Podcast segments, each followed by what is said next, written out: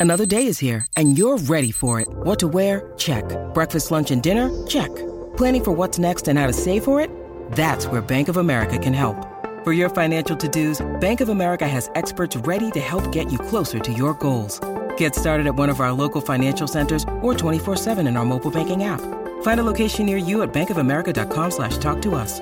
What would you like the power to do? Mobile banking requires downloading the app and is only available for select devices. Message and data rates may apply. Bank of America and a member FDIC. Today on the show, we discuss space whales. They are everywhere, and they are everything.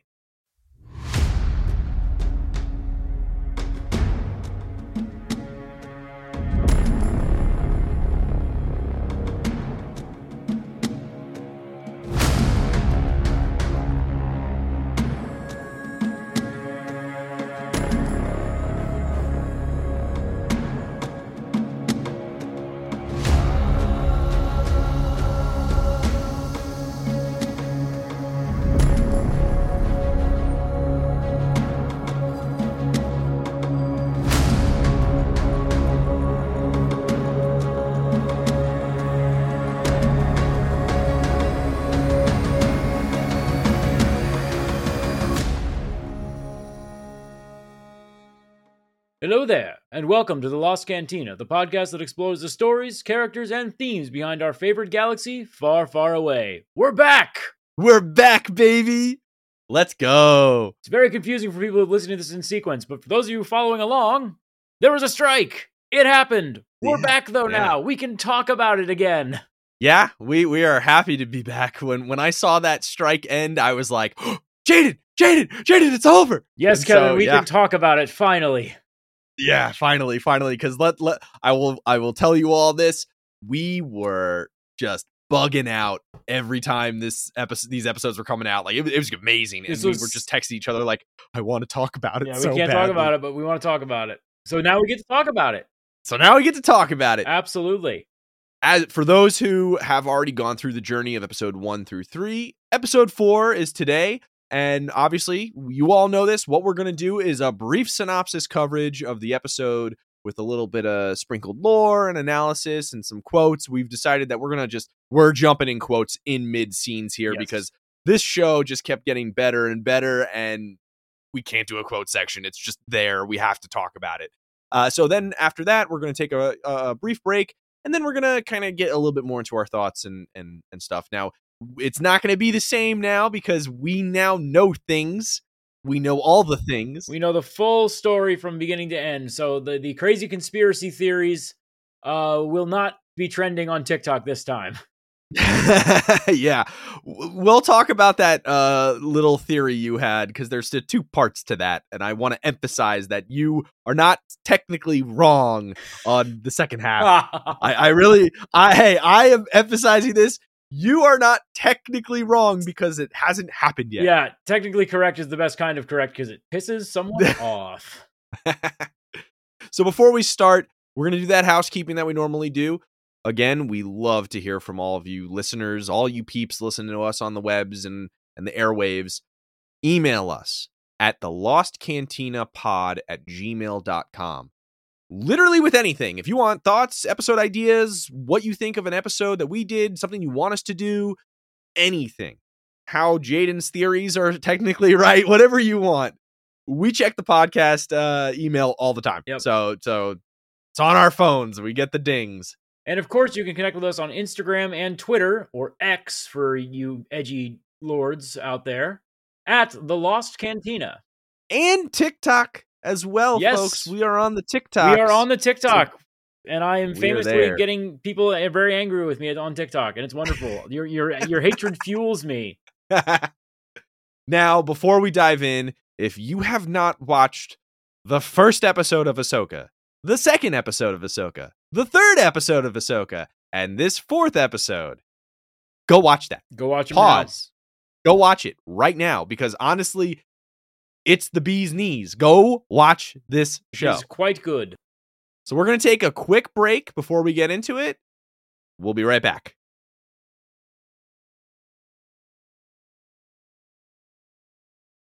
All right, now we have officially warned you.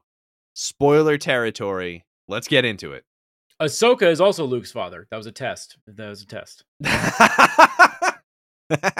we continue our journey on the planet Seatos. Now, there are a lot of lore tidbits floating around online and countless YouTube videos and forums suggesting things such as uh, the planets, you know, that we that we see.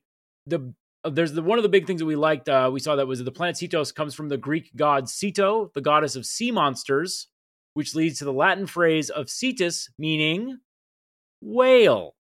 Whoa! Whoa! And as we we've kind of hinted at, especially if you're Rebels fans, uh, the Purrgil are pretty important to the story, and they are essentially space whales. Yes. Huyang and Sabine are trying to fix the power issues on the ship and gain back communications with Home One, but comms are still down. The fulcrum is dead in the water. Sabine asks where Ahsoka went and is instructed to go outside and find her.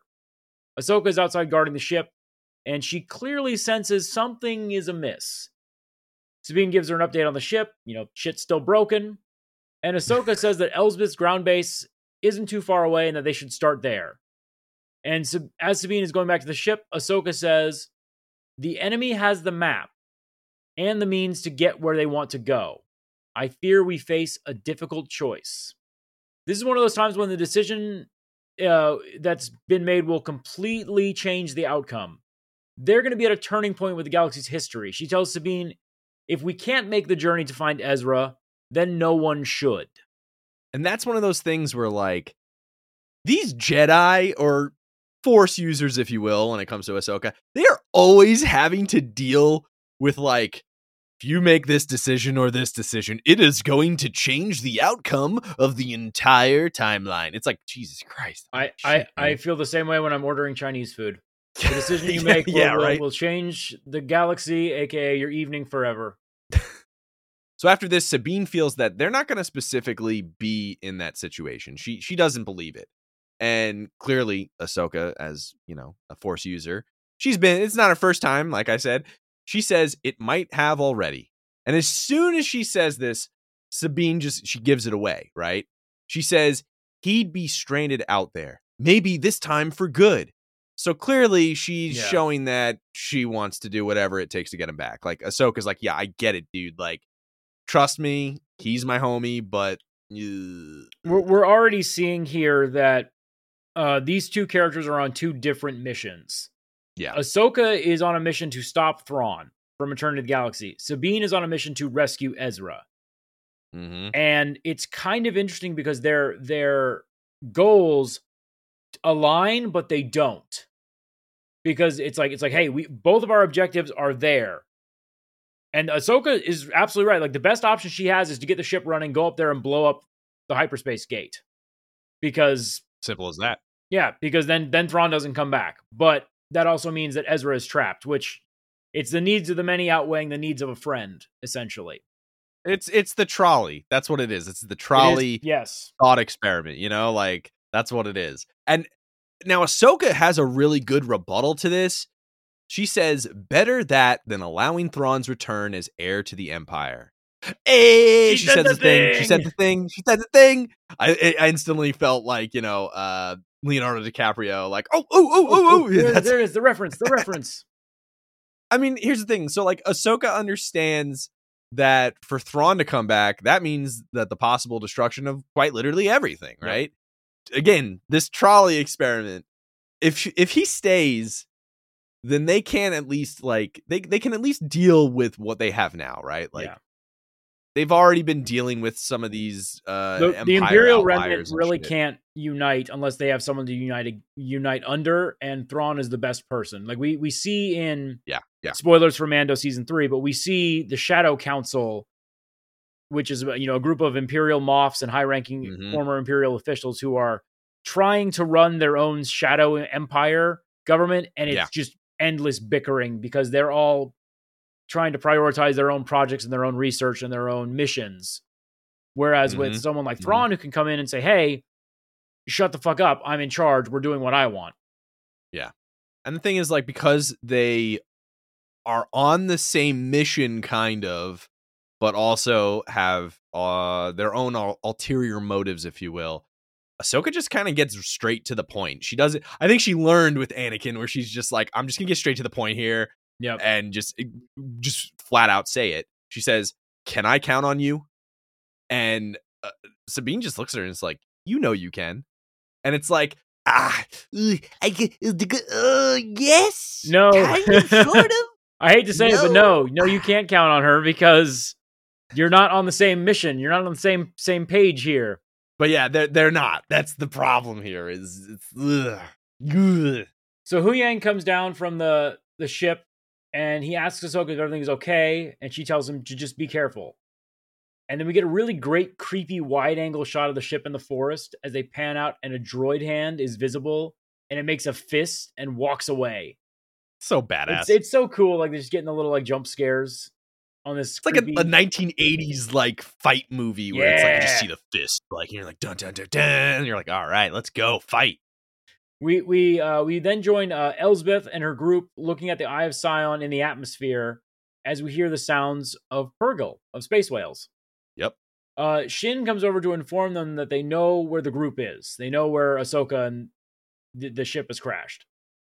And Skoll says to move in. And after Elsbeth uh, gives a little push, he then orders Shin and Marrok to go with them. He tells Elze- Elsbeth, "We best get underway soon." And she kind of looks at him and goes, is that a note of fear in your voice? And he just fires back experience. Dude. Because he knows who they're the fighting. fuck- He knows. oh yeah. Oh yeah. I mean, that's the thing is we know he was a Jedi Yeah. and we know he's been through some shit. I mean, if he was a Jedi, right? Yeah. He's been through the Clone Wars. Yep. He knows who Ahsoka is. He's he's old enough to at least have been a knight, I would say, yeah. at the time Yeah. of the Clone yeah. Wars. Totally. Definitely. He's older than Anakin, that's for yeah, sure. Yeah, he's definitely older than Anakin. So Huyang has now fixed the section of the ship that's been uh fucked up, right? But he has some visitors watching. Sabine's on the ship and she's going through her equipment and wearing her Mando gear, but she can't find like her cartridges for her blaster and she's, you know, obviously frustrated. And it's really cool cuz she has the rebel symbol on one shoulder and then a Purrgil on the other. Now the Purrgil for those who have watched uh Rebels the reason why Ezra's gone is he basically hitched a ride with a bunch of Purrgil. Yep. And he is on supposedly this other galaxy. So she has a Purrgil symbol in like a You- memoriam essentially on her You, armor. you, you could say that the last time she saw Purrgil, they t- uh, they took a piece of her with them. yeah. Them, yeah. that, that And piece I- being Ezra. I will say, you want to talk Bechdel fucking test. I don't necessarily think that she's in love with him. I'm just gonna throw that out there right away. No, I think, it's more of this is her family, right? Like Yeah, brother, like her- essentially. Like it's it's not. Yeah. It, you know, it's a minor minor peek behind the curtain and peeking further ahead. It's never really seen of them being romantically interested in one another. It's just like this is the person that she grew up with, who she cared for a lot, who helped her grow. Yeah, yeah. And he's gone. You know, it's like it's like this this and he he he he left saving her home, so she feels like she owes him Yeah. a lot. And this causes her like to start having mini panic attacks uh as she's like trying to get ready. Yeah. it's all it's all she feels like it's it this is this is her only thing is to rescue him that is that Yeah. is all she because while he's been gone she has been just bereft she has been like lost for purpose you know we see Yeah. this when she was uh just like doing a joyride Yeah. at the capitol She's kind of it's kind of like, you know, the reckless teenager kind of Yeah. trend when some something bad happens or they lose somebody, they're just like, screw it, I don't care anymore. That's essentially what she's in right now. But again, that's a mental toll. So she, you know, just not being able to find these cartridges, she's having a little bit of a mini panic attack. Ahsoka walks in and she's like, hey, here. Like she just hands it to her and she's like, you need to relax. Sabine says, "Oh, don't worry about me." And you know, Ahsoka asks if she should, you know, should I be worried about you? Like, what? Like, are you good? Like, I think Ahsoka has started to understand that like communication is very important. yes Um, because obviously she had decent communication with Anakin, but I, I- it was a struggle. It was a struggle a little bit still. Um, I think their communication skills uh, developed better later on in their relationship when she left the Jedi. I think that was a big turning point, but we'll get into that when we talk about Rebels. so when Ahsoka asked this, Sabine's like, "Nope, you shouldn't be. You shouldn't be worried. I'm good. I'm cool. Don't worry about it. Don't worry about me." This is one of those times I say when you know opening up to people is important, Yep. and being comfortable with letting the ones you care about, you know, let them let, Let them in. know what's going on and let them in. And Ahsoka starts to do this. And Ahsoka just get again, she gets straight to it. She says, I know how much Ezra means to you. So she's trying to get her to open up, have that discussion.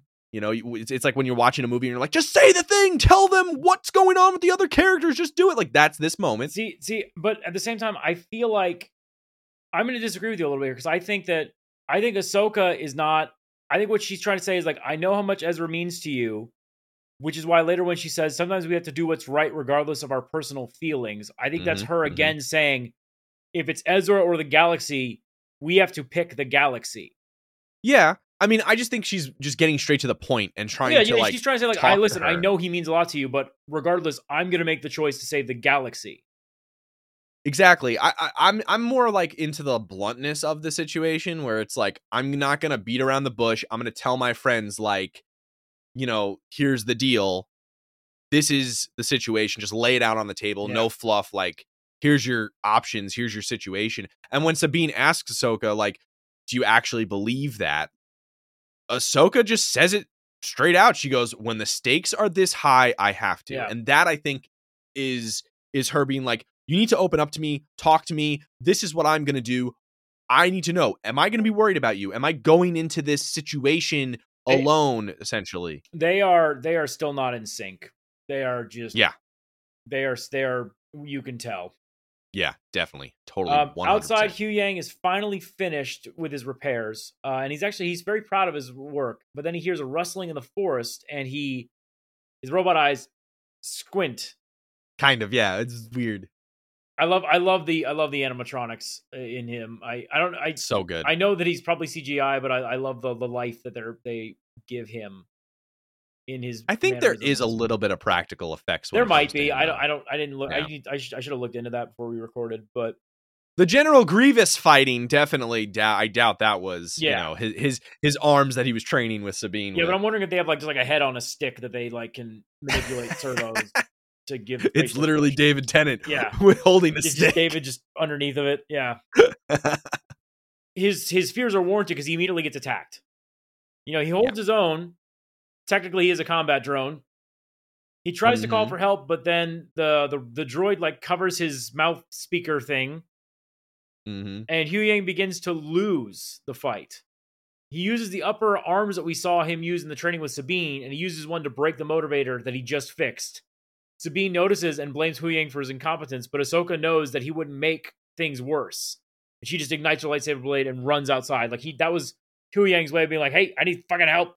Yep. Yep. I don't have lips, but for some reason covering my mouth shuts me up.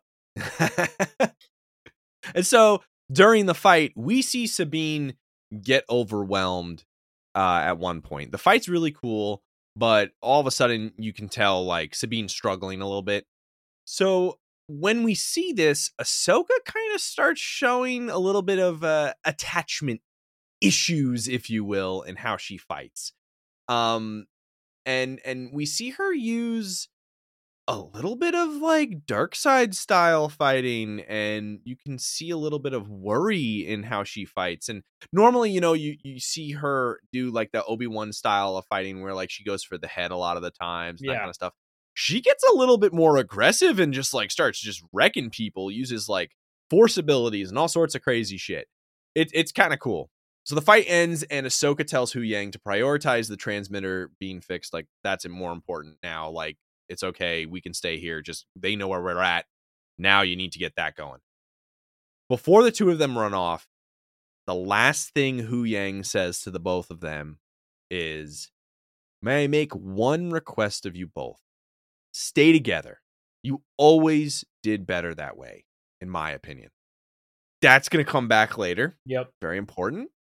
Uh, we end up getting this really awesome shot of Sabine in her Mando armor and Ahsoka in her robes, and they're like running through the forest as the camera pans up, and it gives us a great, like, cool, you know, Star Wars feather wipe uh, to the fleet. Right now we're we're back home one. We're seeing the Yep. fleet. It, it it's really cool. I knew you instantly were like, oh, ship, ship, ship, ship, ships. So so yeah, anytime there's a if you know if you've listened to our podcast, anytime there's a shot of just a fleet information, I just sit there and I just start pull out my little notepad and I'm like, okay, what do we got here? We got a Mon Cala cruiser, we got some Now, those new whatever those Such new New. Republic ships are, they're very cool. They, they're very reminiscent of the uh, torpedo gunboats from uh, Empire at War.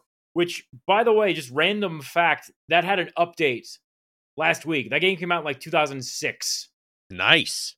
So I was like, what the hell? Why, why did this get a patch? Anyways, regardless, we get to see a great shot of the fleet. So now we're back to Hera, and of course she's leaving. She's doing the thing, right? She's always doing that. She didn't want to wait like we thought, right? Like we thought she was gonna wait. She was like, "Nah, I'm out." First officer Dick Hawkins, he's back.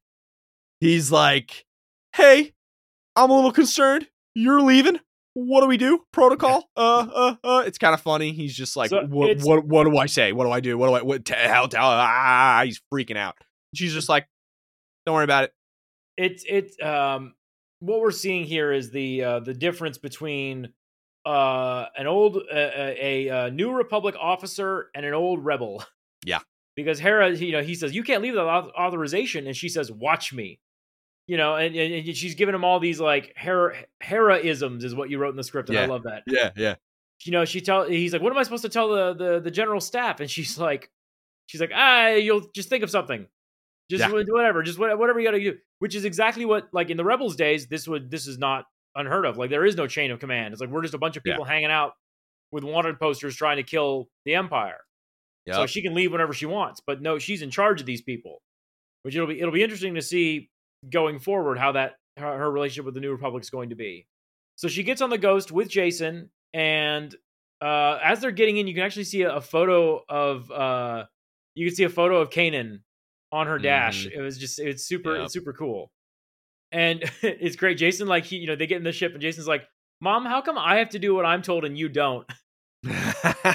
and it's and uh what's great too is that Jacen is actually uh uh wearing uh, the shoulder armor that Kanan would always wear. Yeah. And uh it uh, Hera says, "Well, when you're a general, you can disobey orders too. Until then, buckle up." As she flies out of home one, she's met by uh is it 5 X-wings? it's like four or five. I think it's 4. I think it's 4. They meets up with 4 X-wings and they're piloted by uh by Carson and uh he has kind of become like he's kind of the you guys remember Phil Coulson from the Marvel phase one of the Marvel movies? Yeah, yeah. He's basically Phil Coulson of the Marvel movies. yeah. Essentially, yeah. And he's he's just kind of the glue that gets everybody put together. So So Hyun Lee is like a really good like actor. Like he's awesome. Like Yeah. Mr. Kim's was great. Like I, it, he's amazing. He is an amazing actor. He's going to fun fact. He's going to be playing Uncle Iroh. Uncle in, Iroh, uh, yeah. Avatar. Yeah, I am pumped for that, man. And and Carson, like, you know, he's talking to Hera and he's basically like, you know, this is gonna be a this is a lot of risk that we're taking here just to just to just go out and check out this this this thing that might still be nothing. Because like, you know, Carson, he's got a hunch that something's going on in the outer Yeah. rim because he says that in Mando, but he's just like, hey, you know, it's enough for him to go with because Hera told him that something's going on. Yeah. She simply replies, once a rebel, always a rebel. And he just kind of smiles, like, on your signal, Phoenix leader. And I love that. Like, Phoenix Squadron is back. such rebels dialogue like with these situations like jacen asking questions that kind of stuff like it is quite literally straight out of rebels and it's Yeah. really good it fits perfectly like at first you don't necessarily think that it's going to fit but it totally does and i i love it i think it's great We talk about this a lot with the different Star Wars shows that we've reviewed on Lore Party, and which we will then review here on Lost Cantina. It feels like each Star Wars show has its own unique feel and take. This Mhm. one literally feels like adventure. This one is like a Yeah. a adventure show. Mando is much more a Wild West, you know, slow Yeah. slog kind of show. Andor is a political drama, you know. Yeah. And Book of Boba Fett is a show. I love Book of Boba Fett. To, to be clear, I, I I enjoy a lot of Book of Boba Fett. I do feel like it was it was kind of kind of rushed, but Yeah, a little bit. but we're not talking about the show. We're talking about Ahsoka. So the you know the the the the, the fighters and uh, Hera they line up and they jump into hyperspace.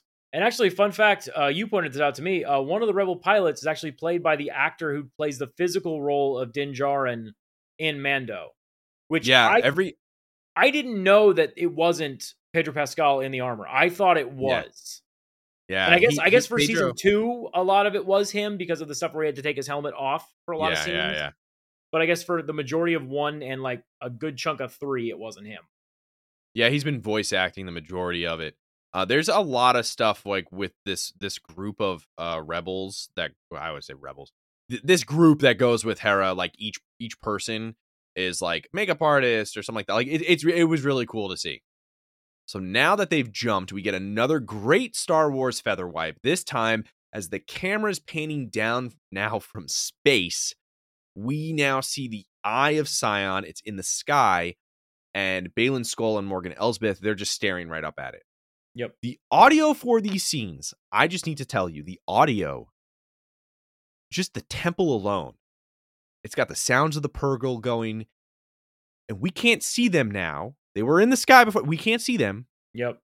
The Purrgil sounds come off very creepy at the temple. Yeah. I was I at first I didn't realize it was the Purrgil, and I was like, "What is this dark side energy sound?" I was like, "No, this is the Purrgil." I was like, "This is creepy as shit." It we've been able to hint and like idea that like, you know, this is the the launch point for another galaxy. But Mm-hmm. I think it's very interesting that it sound it almost sounds like the Purrgil noises are bouncing off in that temple area. Like like the the, Yeah. the the pillars are absorbing the sound and reverberating it. Yep. Almost as if to call the Purrgil themselves there to then line them up to shoot off into the other galaxy. Yeah. So Elsbeth explains that the guideline will be established with the map, and the hyperspace coordinates they're going to be able to be read by the Eye of Sion, and then they're going to be able to jump. So it's a lot of rigmarole they got to go through with this fucking map. And Skoll just kind of stands there, and he says to her that if your calculations are off by even a little, we will be lost to the depths of the void. This shit has to go perfectly. Hell and yeah. perfect can be otherwise like like if it's not perfect, they're fucked. They're screwed. I mean, that's just hyperspace travel in general, dude. Like, I, I love the way that Han Solo describes it in A New Hope. We have to make precise Mm-hmm. calculations, otherwise we could fly too close to a star or bounce right off a supernova. Yeah. Well, I mean, imagine they that, get this wrong. but a galaxies were, or uh the like the space between the spaces. like if they get this wrong, they're just stuck in the middle of bumfuck nowhere space. Yep. Like that's just it. They're literally in the middle of nothing. Elsbeth responds with just have faith. And Skoll looks up and says, Faith. I lost that a long time ago. we know Skoll was a Jedi. This man clearly lost faith in not just the Jedi as an organization, but in their teachings. There's a chance maybe even in the prophecy that of Anakin, because we see that clearly he had great respect for him, or even, Yeah. you know, may have idolized him. Yeah. Anakin, uh, I hate to say that he's a celebrity, but he's kind of a celebrity. Oh no, they were both they were both huge celebrities. Like you know how you like follow sports like players like that's what they were essentially. Like you would see stuff about Anakin Skywalker and Obi-Wan Kenobi in the news. Like that Which- like like the Clone Wars stuff that we we see in the beginning of the episodes. You know how like you, you get like that old-timey style uh galaxy war synopsis. Yeah, that's literally like what it was, bro. Like that was it. Like I could just, although it was really funny, I could, I could just picture a bunch of aliens just sitting in a movie theater, and you could just see like black and white, shitty Star Wars Yeah. footage. Like, ah, there are our boys in, in blue and white are they're coming, they're ready to win, and the the separatists are losing. Look at these stupid droids, like shit like that. But like you see Anakin Skywalker and you see Obi Wan in the main news, like that's Yep. that's just who they are. We're probably gonna do a podcast on this later, but like we gotta talk about the how good the Empire was at just erasing that the Jedi and their stories from history. Because like they no like uh Mando seems to have no idea what a Jedi is. Propaganda is one hell of a drug. Yeah, like and just the fact that they remove it just so easily from just the the con- the public consciousness. I mean, think about it though. They essentially won the war, figurative war, if you will. No, it's a, it was a what do they literal do? Yeah, they they, they rewrote history. That's what Yeah. they did. They just omitted shit. yeah. Like that's I mean, I don't want to talk about, you know, modern day stuff in the real world here, but you know, that's essentially you- you won, now you make to you get to write history. You make history. Yep. So Elsbeth uses her like dark witch magic to light the pilot light for the grill that somehow turns the map on. I don't know how that works, but apparently it does. I love I oh. love the I love the dark magic because it's not the force. I love the idea that there's That's also this like weird third thing. There's the light side, the dark side, and then this thing that is also evil, but not the dark Kind of. side. Sort of. Magic. You know, she looks a little less put together now. Her hair isn't as neat with all the wind, and Yep. she's starting to look a, a bit more sinister and like insane. Yeah. And uh, the Eye of Sion starts to like align with the ruins, and Skoll just goes witchcraft. Which is funny because like he corrected Shin in the other episodes and he she was like, "Oh, it's a witch." And he's like, "Oh, whoa, whoa, whoa, no. We don't we don't disrespect her and her." And, but now he's just like, "Witchcraft." He's like, "Oh shit." Which, which again, I think that just that just shows like old habits, like Jet. Oh, You know, like his jet, his Jedi, his Jediness kicked in for a second, being like, "Fucking witchcraft!" Like you fucking dick motherfucker with your goddamn sorcery. That's not the Force. His unconscious bias is coming Yeah. out. So the eye of Sion is now beginning to see, right? It's seeing the coordinates and it's going to be uh, taking it to Thrawn, and, and these coordinates are going to fill out. It includes nine coordinates, which, if you are keeping up with the Norse mythology themes here in this story, because there are Norse Yeah. themes going on, you know, with with Skoll and Shin going, they're they're the wolves and the whole thing. There's a lot of Norse shit going on. Okay, a lot of Japanese themes and a lot of Norse themes mixed together. It makes for an amazing story. If you're Your following edgelords this, meet in the middle and wrote Ahsoka. yeah, pretty much. So if you notice this, you are now going to notice that there are nine realms in Norse mythology, the nine coordinates to get to the new world, and that, that's the kind of you know, there's a lot of shit going on here that if you really got to pay attention. If you notice this as well, you'll also see if you're paying attention that the map itself, when activated, right, it's pointing towards the other galaxy. Yep. The other galaxy, however, you get all these symbols and shit popping up you will see that the other galaxy is surrounded by symbols of Purrgil. And it is very hint, hint, hint, spoiler Hint, hint. warning here. It is very reminiscent of the portals we see in Rebels in the world between worlds. Eh? Eh, eh, eh, eh, eh. Okay, Yeah. okay. So now Ahsoka and Sabine. I They're back. got a part of me just wishes we hadn't seen all those, uh, all of them already before we talk about this, because No comments. yeah, I yeah. There was a, a couple things I missed, and then I had to rewatch it a couple times. I was like, oh shit. But Yeah. they're there. They're there in plain sight. That's the thing. A lot of these things are in plain sight. You just have to be paying attention a Mhm. lot. So now Ahsoka and Sabine, they're back. They're running through the forest towards the ruins when they are met by Shin and Marrok. They have a great standoff, uh, and Shin removes her cloak, and she shows a lot of white and gray armor. And she's no longer covered in black, and she looks fucking cool, dude. Yeah. Like, she looks sick. She looks, both of them look medieval as fuck. Like, they don't look futuristic. They look No. like knights. It's sick. Something out of like Elden Ring. So the two of them have this like cool like stare down. Sabine's just staring at Shin uh through the Mando armor, so that looks cool too. It's just un- unbelievably badass. That's the whole the whole thing was cool.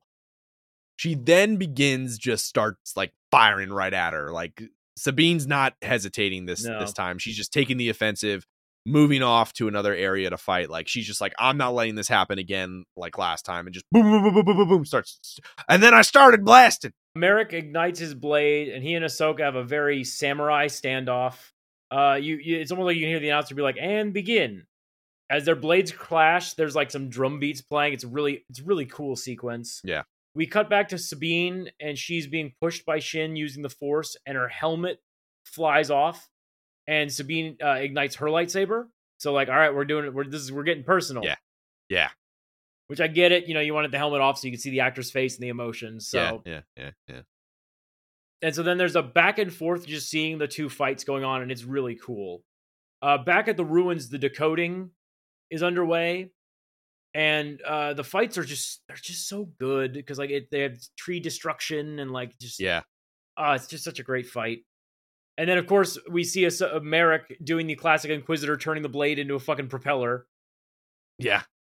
Ahsoka uses the same pose that Anakin does to fight Dooku, right? In, in Yeah. in the in the I believe it was in episode two. Um, you know, with the blade lifted up. But she uses it to bait him because he sees that and he's like, "Oh, I'm gonna rush her because I know I can beat that, like you know that that that pose." But she, same thing, like fucking uh Obi Wan does, right? So like, she, he rushes towards her with one swing, and Ahsoka cuts him down in the chest, mind you, not the face, in the chest. Not obviously as typical for her, since she's always seems to go for the head, like I said. Um, just like Obi Wan. However, it is similar to how Obi Wan killed Maul. It's a very similar, like, kind of fight. Yeah. Uh, which so it's it's like it's similar to Obi Wan, and and it, it, it was it was awesome. So as uh Shin and Sabine clash, Marrok just gets on his knees, turns his lightsaber off, and bursts into Night Sister smoke, and his suit just flops to the ground like. So he was nobody. He was nobody. Womp womp. Womp, womp. Yeah. Uh, but here's where I want to go back here because just because he was nobody doesn't mean that your theory of that the fact that there is a clone and like all this like we there needs to be a clone. If we're doing Heir to the If we're doing Empire, Heir to the Empire, there needs to be a clone. And and here's the thing, I want to I want to say this. Um, the the theory that I that I came up with was literally just me being like, "This is stupid," but let me say it. and then like the entire internet went crazy, and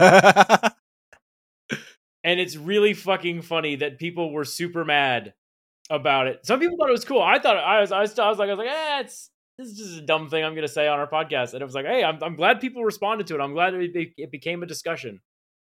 so just to reiterate here, there's part one, which was, oh, he is somebody. He is somebody. And then part two Yeah. is we're gonna I like I can almost guarantee we're gonna get a clone of some kind. Yeah. Because Mount for those of you, this is major spoilers for the book Heir to the Empire, but we have pieces scattered all across the current lore. If you watch the Bad Batch, Mount Tantiss Oh. exists. Mount Tantiss is where they were growing clones in Heir to the Empire. Mm-hmm. And that is also where Thrawn's base of operations is in the book. So I'm pretty sure when Mando season four comes around, they're going to end up at Mount Tantiss and we're going to get clones of some kind. Yeah. So there is still a possibility of there being a clone Kanan Jarrus. I think that'd be fun. Uh, I think there's going to be, or maybe there's a clone of Ezra. Maybe they'll do that. Maybe they'll go that route because Ezra might take the place of Luke Skywalker for Mhm. The storyline because apparently they're too afraid to just go one to one with the adaptation, which sucks Eh. because I would love to see like Luke, Leia, and Han again. Would be nice. Not broken and I scattered. will say cough cough sequel trilogy. I will say this. In rewatching Rebels, right? Like I've I've been watching it. Yeah. I did notice that Marrok is most possibly like the Inquisitor that we see in Rebels when Ezra is at the Sith Temple with Maul. Most likely brought back with dark magic, all that jazz. Like that Inquisitor was trying to find Maul. And it honestly, I kind of think that would be kind of cool because it would be poetic that he would die in a similar way to Maul. That is it. Um, I see but, you, you when you told me that that was I thought that was a very interesting theory to say the least. I don't think we'll ever get a solid answer in like a show. I'm sure like maybe maybe Dave will say something at a at a panel at a con Yeah. somewhere. honestly, it do- he doesn't matter. It doesn't matter. I'm just glad they didn't kill Sam Witwer. another guy that they needed to kill. Yeah. So Sabine yells for Ahsoka to go, right? Go, get the map. Like Shin sees it, and Shin's like, ah, shit, he's done. Fuck. And and uh, you know Sabine is using this moment to say like, go, go, go, go, get out of here, Yep. go, go, go. So they split up. Ahsoka agrees, and Shin just turns and looks at Sabine and says, "You will regret this decision." So so I know he's not force sensitive, but I just know Huyang was just like he just went like he just looked up in the sky like those motherfuckers ignored me. Yeah, right. Yeah. With the coordinates halfway finished, Elsbeth says she will return to the Eye, and she tells Skoll to guard the map.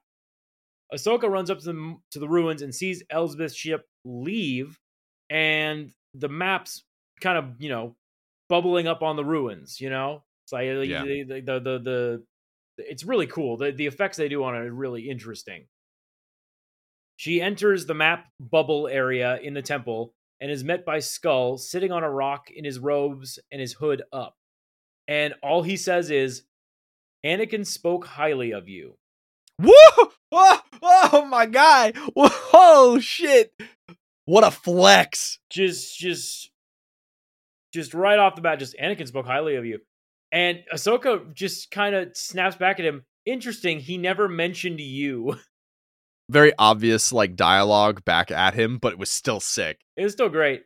And then he stands and takes off his robe and he says, This is my favorite line in the whole episode. Just everyone in the order knew Anakin Skywalker. Few would live to see what he becomes. Surely that must leave a mark. Uh, Clearly, Anakin was a hero to him in a way. You know, oh yeah, like- this guy idolized him definitely. yeah. It, it, it's crazy because he's not just talking about the mark uh, on Ahsoka, but himself. You know, like they, Yeah. Because I'm sure there were so many people who believed in the prophecy that Anakin would bring balance to the Force. You know, Mm-hmm. and i- it's it's just the, the, his destruction and betrayal of the Order just completely destroys his fate.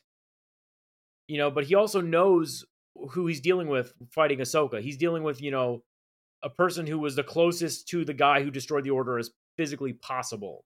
And he he kind of blames Ahsoka almost. Like yeah, like like like is, is that why you walked away, abandoned him? And I'm like, oh, Yeah. I love that.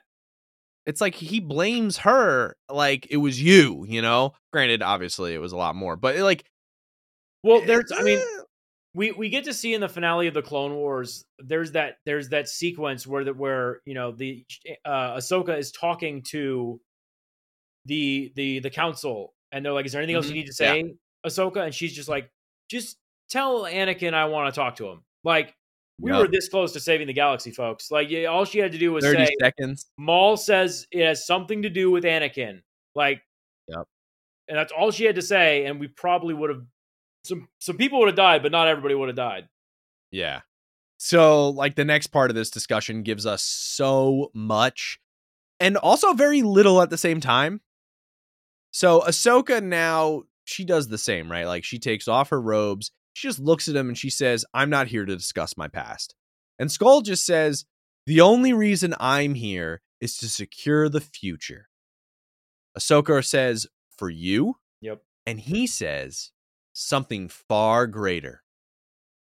She says, ambitious, Ambitious. right? Like, because everybody's got these like ambitions, like the Sith, if you will, like for power and stuff. But this is not just about him, right? He's not making it about himself.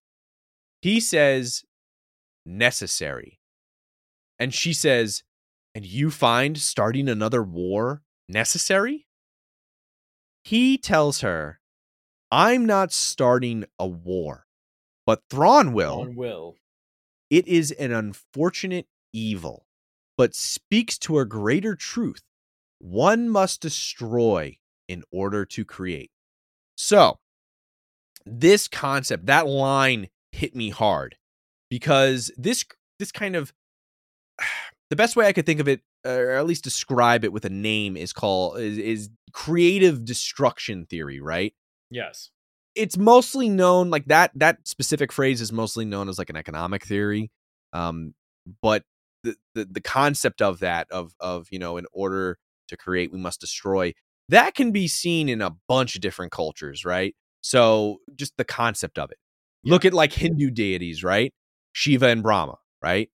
The Yeah. similar concept of both creation and destruction always being at odds constantly. Also, I mean, hell, if you want to look at like a fucking black hole, right? It's destruction by also like spewing out like all these other materials, like you know, Returning star returning blowing matter. up. Exactly, exactly. Um, and also think back to the Clone Wars, right? The father, the brother, the sister. You have these beings that embody the light and the dark sides of the Force, the yin, the yang, right? Yep. As well as look at Mandalore now, right? For life to begin thriving again, spoiler alert for Mando, life is back on Mandalore. For life to thrive again on Mandalore, like true life, nature, it had to be destroyed. The planet had to be glassed because they didn't have that, right? They didn't have that. Uh, I mean, life itself was there, but like we're talking not civilized society, right? Yeah. Now look at the New Republic. The old one had to be destroyed by the Empire, for instance, right? For a much more fair and new one to be created. So there's like all these themes of like something the old has to be destroyed to bring the new, right? He he gets it. I think he gets it. This is Mhm. definitely a, a Skoll like he he's right. I, I, I'm, he's right. But the thing is neither of them really seem to just want to sit there and and discuss much anymore. They just want to fight. Here's the thing. Here's the thing. They are in another world. They would have been friends. I Absolutely. In that, in that, uh, there's that scene where he just says, you know, uh, when he was cons- when uh, Elsbeth thought he was concerned about having to kill her. Yeah. You know, he just said, "There's there's so few Jedi left." Like that was his sentiment. It was. Yeah. It's basically the two of them are immo- immovable force Yep. you know unstoppable object they are they're both they both know that that in order to complete the task that they have decided that they are going to do the other must die Well, that's and and that right there, the destruction of the old brings the creation of the new. You know what I mean? Like she is there to yeah. well ahsoka's not necessarily trying to trying to create anything she's just trying to stop Thrawn. he's trying to create a new order Yeah, yeah, yeah.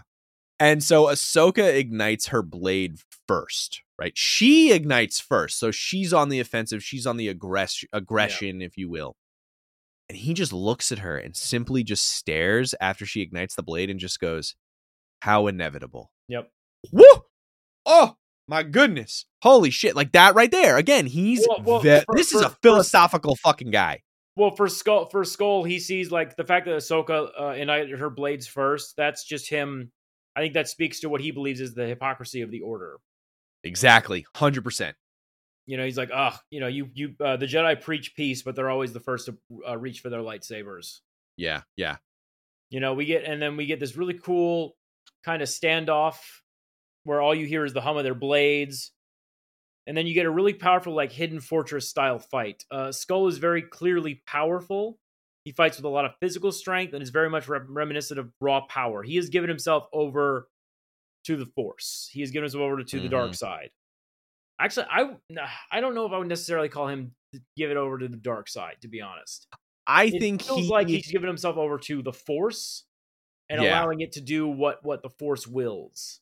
Well, like remember, so like in the first episode, right, when he uses the force, you get this like weird primitive uh like growl when he uses the force like there's like that sound i kind of Yeah. think that that's kind of how he's been using the force in like a more primitive way of just like letting the force go through him like work through him but he's like remember how you talked about the force like how it guides things it's not really meant for like destruction specifically i think he's kind of tapping into a more primal way of using the force Yeah. um and and you mentioned the hidden fortress uh I, I i there's a lot like like how we talked about like there's a lot of norse themes here. There is a lot of themes from the samurai movie hidden fortress which mind you is um the inspiration one of the inspirations for star wars. And i think dave filoni does a great job of of tapping into that and showcasing his love for not just star wars but like what brought upon star wars so you Yeah. got these like really cool standoffs and these really cool like just uh samurai style fights right like it's almost like we're playing um ghost of tsushima right yeah. That's what it felt like. So after this, we see Elsbeth on the uh the Eye of Sion, and the coordinates are only about like not maybe halfway done. Yeah. And she's informed that Skoll has engaged the Jedi, and she asks how much longer, and the droid just gives her vague answer of moments, which Mm. Okay. build some tension here. Yeah, that's a unit of measure. I, I understand that. On the ground now, uh, Lord Baylan is keeping Ahsoka busy. She's constantly on the defensive as he throws like boulders at her and she's trying to get the map. And we cut back to a great pan of like Sabine and Shin fighting as the camera stops with her Mandalorian helmet on the ground. Yeah. The two of them are fighting in the background. Like cinematography in here is just phenomenal. Uh, Shin is now able to disarm Sabine and she throws her to the ground. And Sabine pushes her hand out, and we hear the sound of the force and see Shin turn her face, but nothing happens. Yeah. And Shin just kind of looks at her and is like, You have no power. Instantly, Sauron, you have no power here. Like it was that, like it was, it was great. And Sabine uses her Mandalorian missile and shoots Shin's lightsaber out of her hand. Here's the thing. Um, I just want to say this. Uh, she got shit on for that move by uh Jacen's dad when he was training her as a Jedi. Uh, he was like, "Don't do that. We don't do those tricks." Yeah. Uh, you know, Kanan Jarrus is just like, uh, "Wait a minute, hold on a second. Um, so I thought that I thought that was really funny. It's it's that it's that Star Wars meme that you always see where it's like parry this you wizard bitch and they fire a shot. at the Jedi. right? Yeah. I, I mean, here's the thing. You know, last episode, episode three, we talked about how both the Mandalorians and the Jedi are kind of tonal opposites, right? But that doesn't mean that the Mandalorians don't have power, right? It's just a different kind of power. Instead of the spiritual, right? They have the physical. Yep. And The the Man- Mandalorians rely on their their equipment. The equipment is you know it's Yep. what Mando says. Weapons are my religion. You know. yep, the- yep, yep. Their equipment is what they rely on, whereas a Jedi relies on the Force. I will say this Sabine is a little bit quote possibly unquote lucky uh to have both. Yeah. Who knows? Maybe we don't know. So Skoll clashes blades with Ahsoka, and as he does, he says, uh, "Your legacy, like your masters, is one of death and destruction." Which I love that he's trying to get in her head. oh yeah. Oh yeah.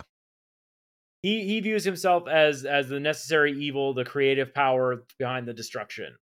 Mm-hmm. You know, Ahsoka, she she gets she gets mad. She gets real mad. She gets real mad. She taps into the dark side a little bit. I think. Yeah. You know, just, just a little little tappy tappy, as Happy Gilmore would say. Yeah, yeah.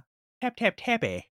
Uh, she drop kicks Skoll and then uh, he just, just sends him flying across the ruins.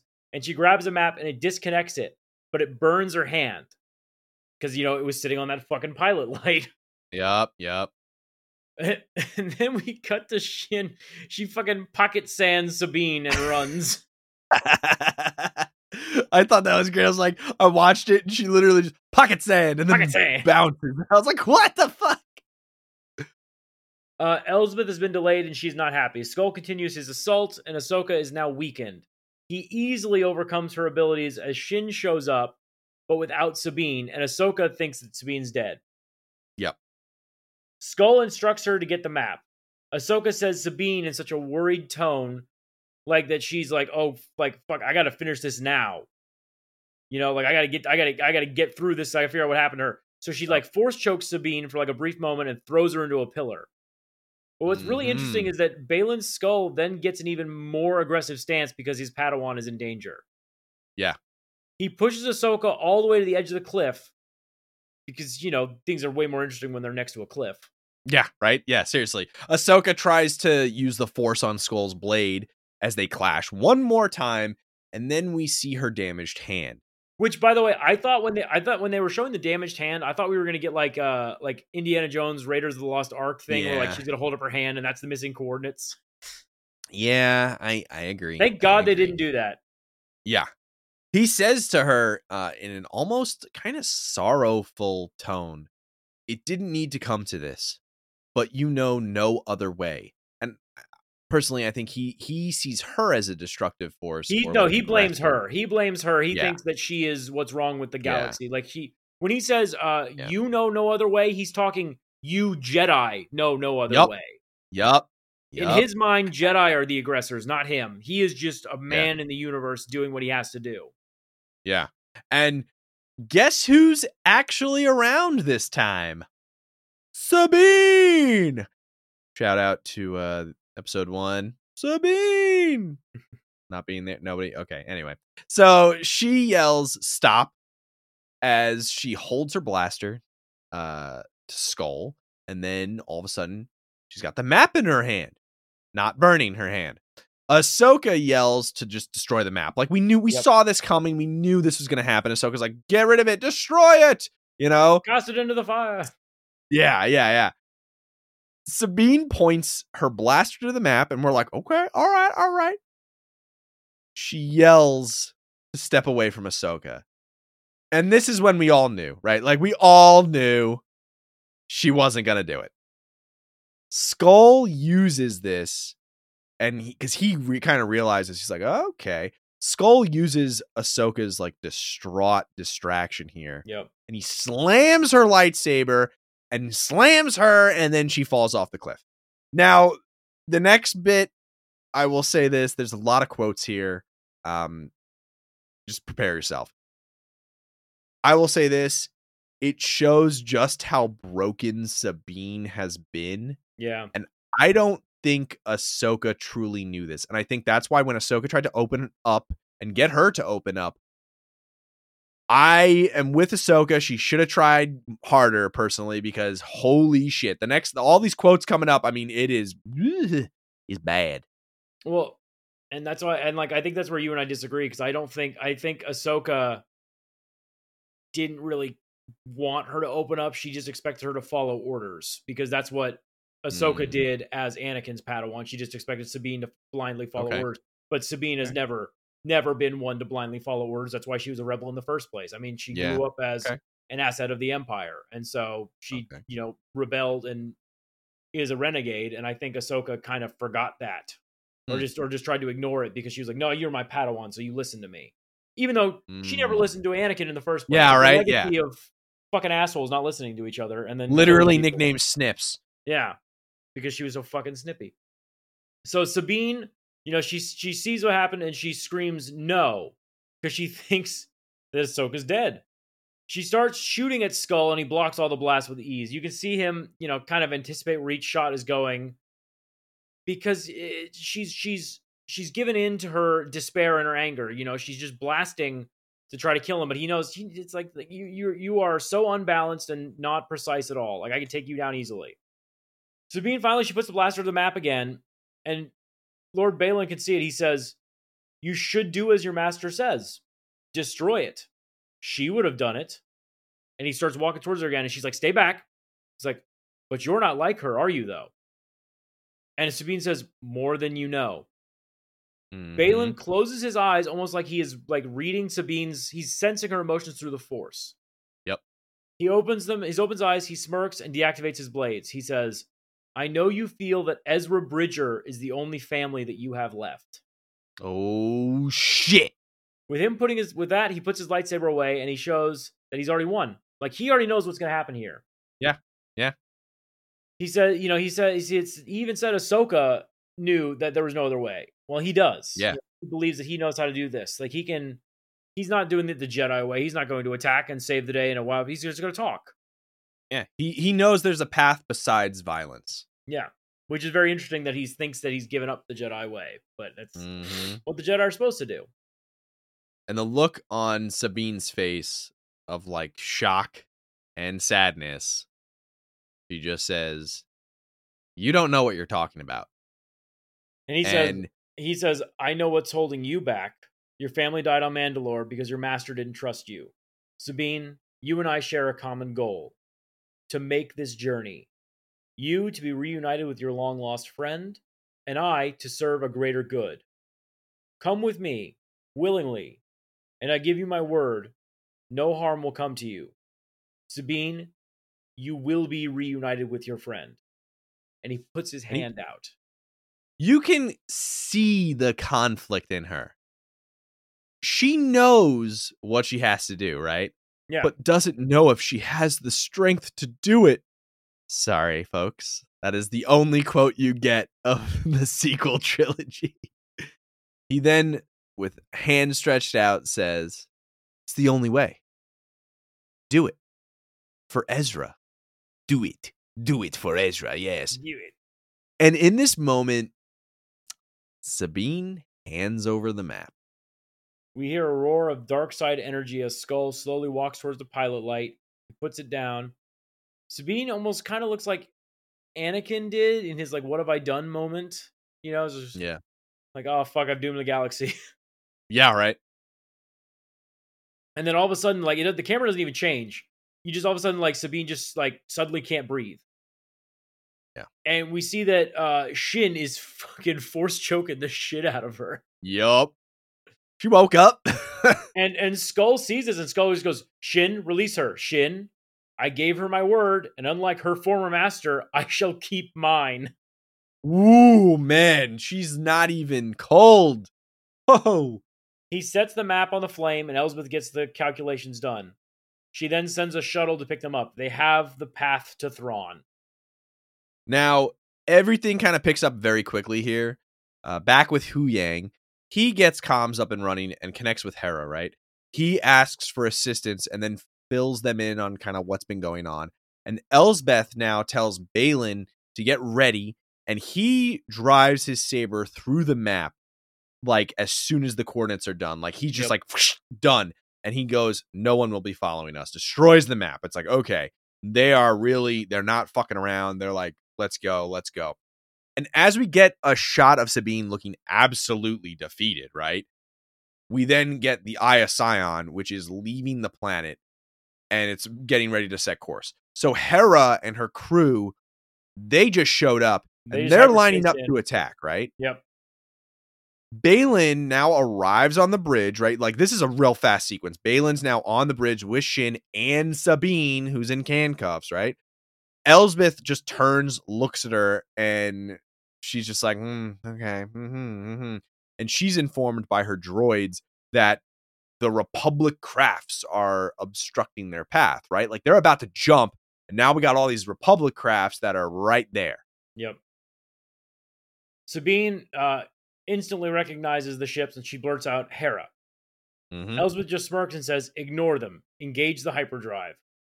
Meanwhile, Carson, as they're making their attack run, he says there's a tremendous surge of power.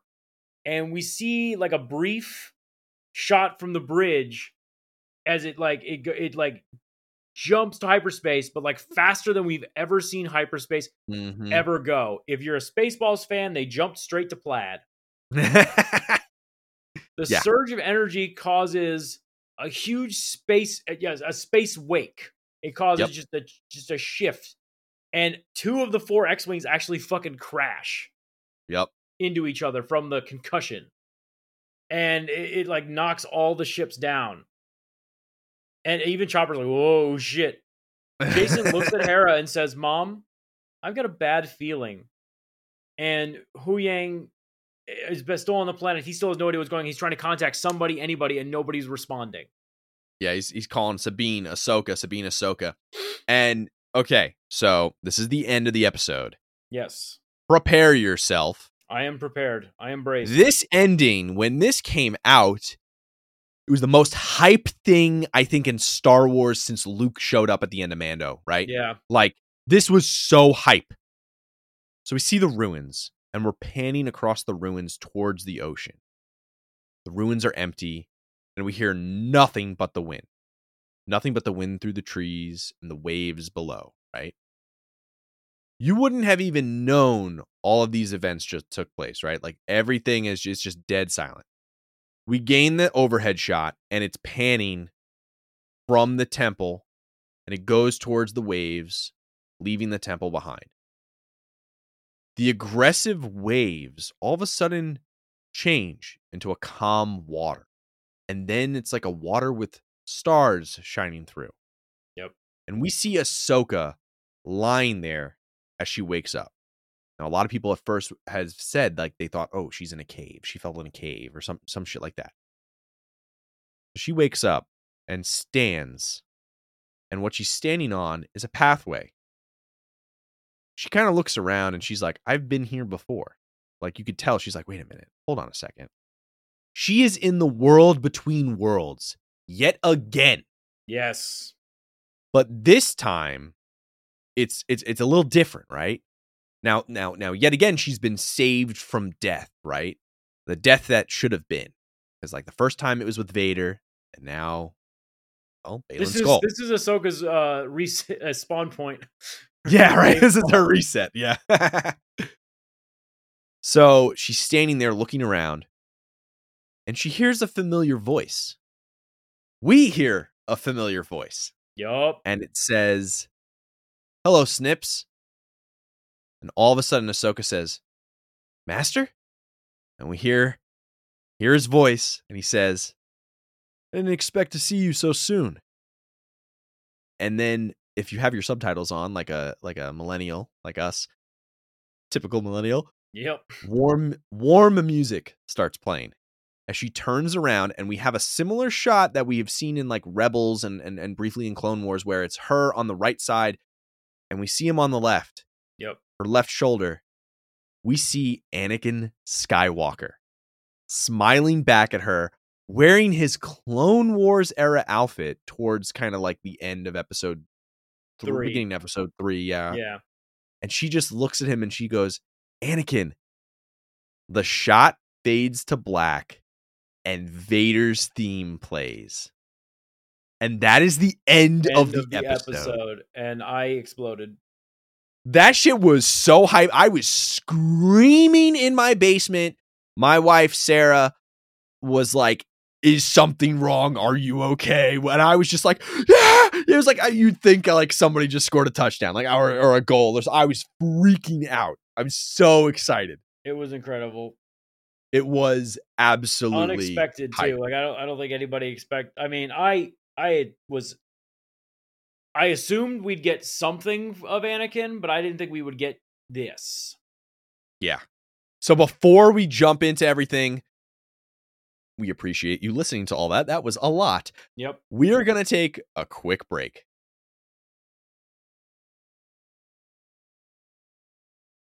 Okay, so overall thoughts. I think this episode was really really uh like an homage to the whole like, you know, Japanese samurai kind of feel. Absolutely. I think Dave Filoni did a great job of like bringing that vibe with like storyboarding, storytelling in general, like the audio. Like for instance, my biggest thing here is like the use of audio in this show. It just feels like almost like a, a character in its own, right? Like those animalistic sounds that Skoll uses when he uses the Force, right? The creepy sounds in the temple, the way the Purrgil Yep. sound make it creepy, like all that stuff. Hearing kind of like uh Maul and like the son at the same time say he's the chosen one kind of thing, right? Like all that stuff.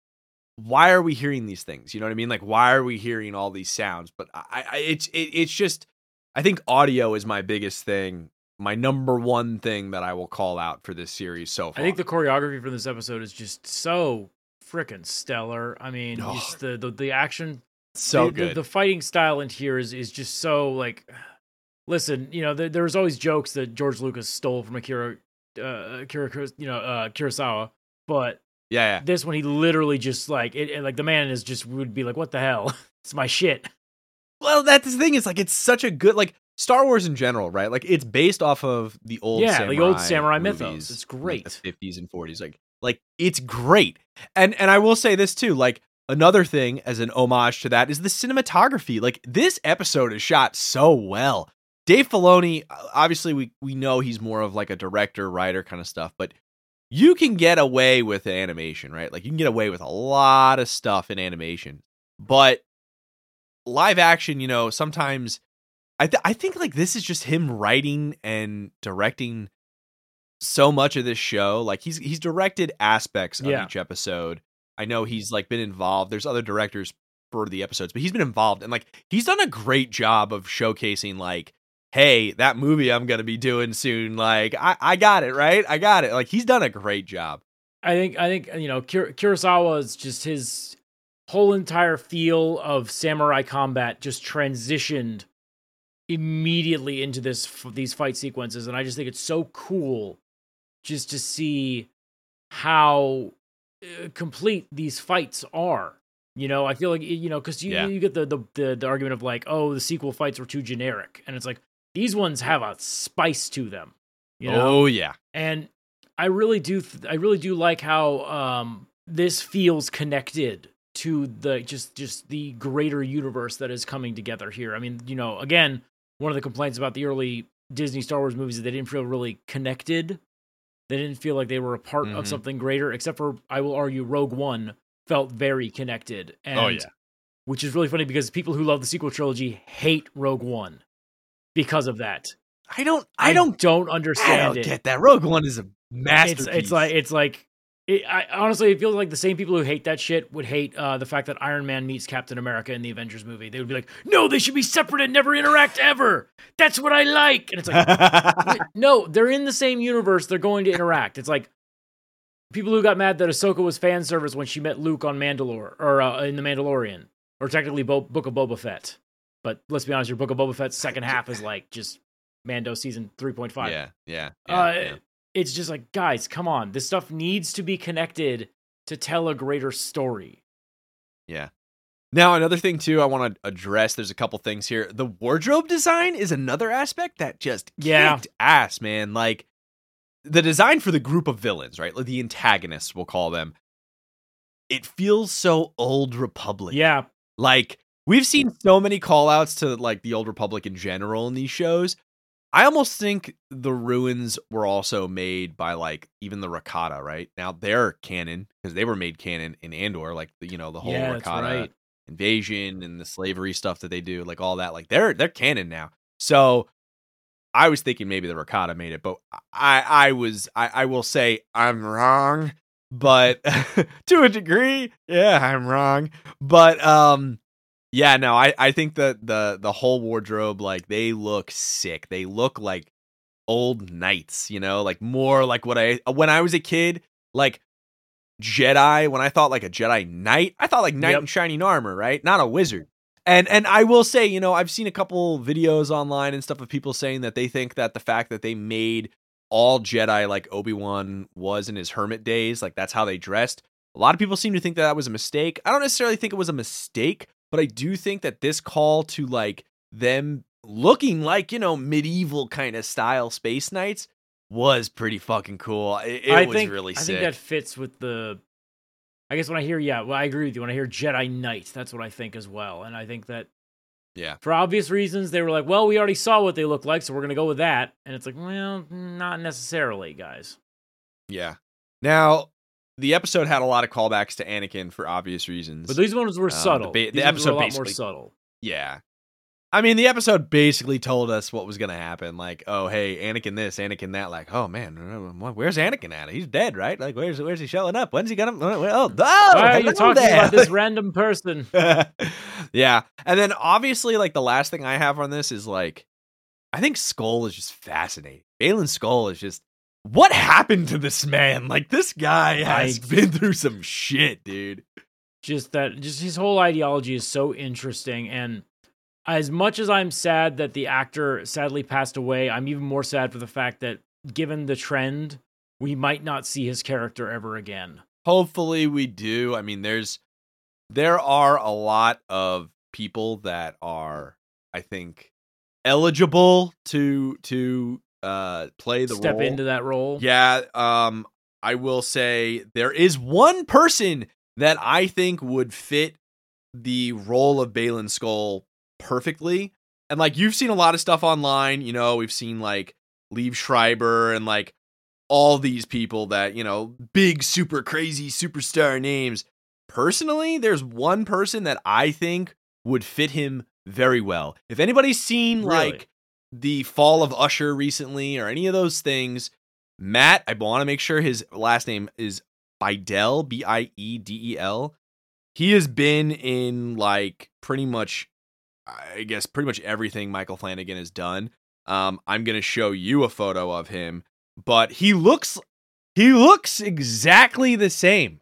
Oh wow. Yeah, yeah, Yeah. he looks Younger, obviously. Yeah, yeah, but but like every anything he's been in Matt Flanagan's stuff, like he's looked older in some of those things, and the man is fascinating. He is such a good actor.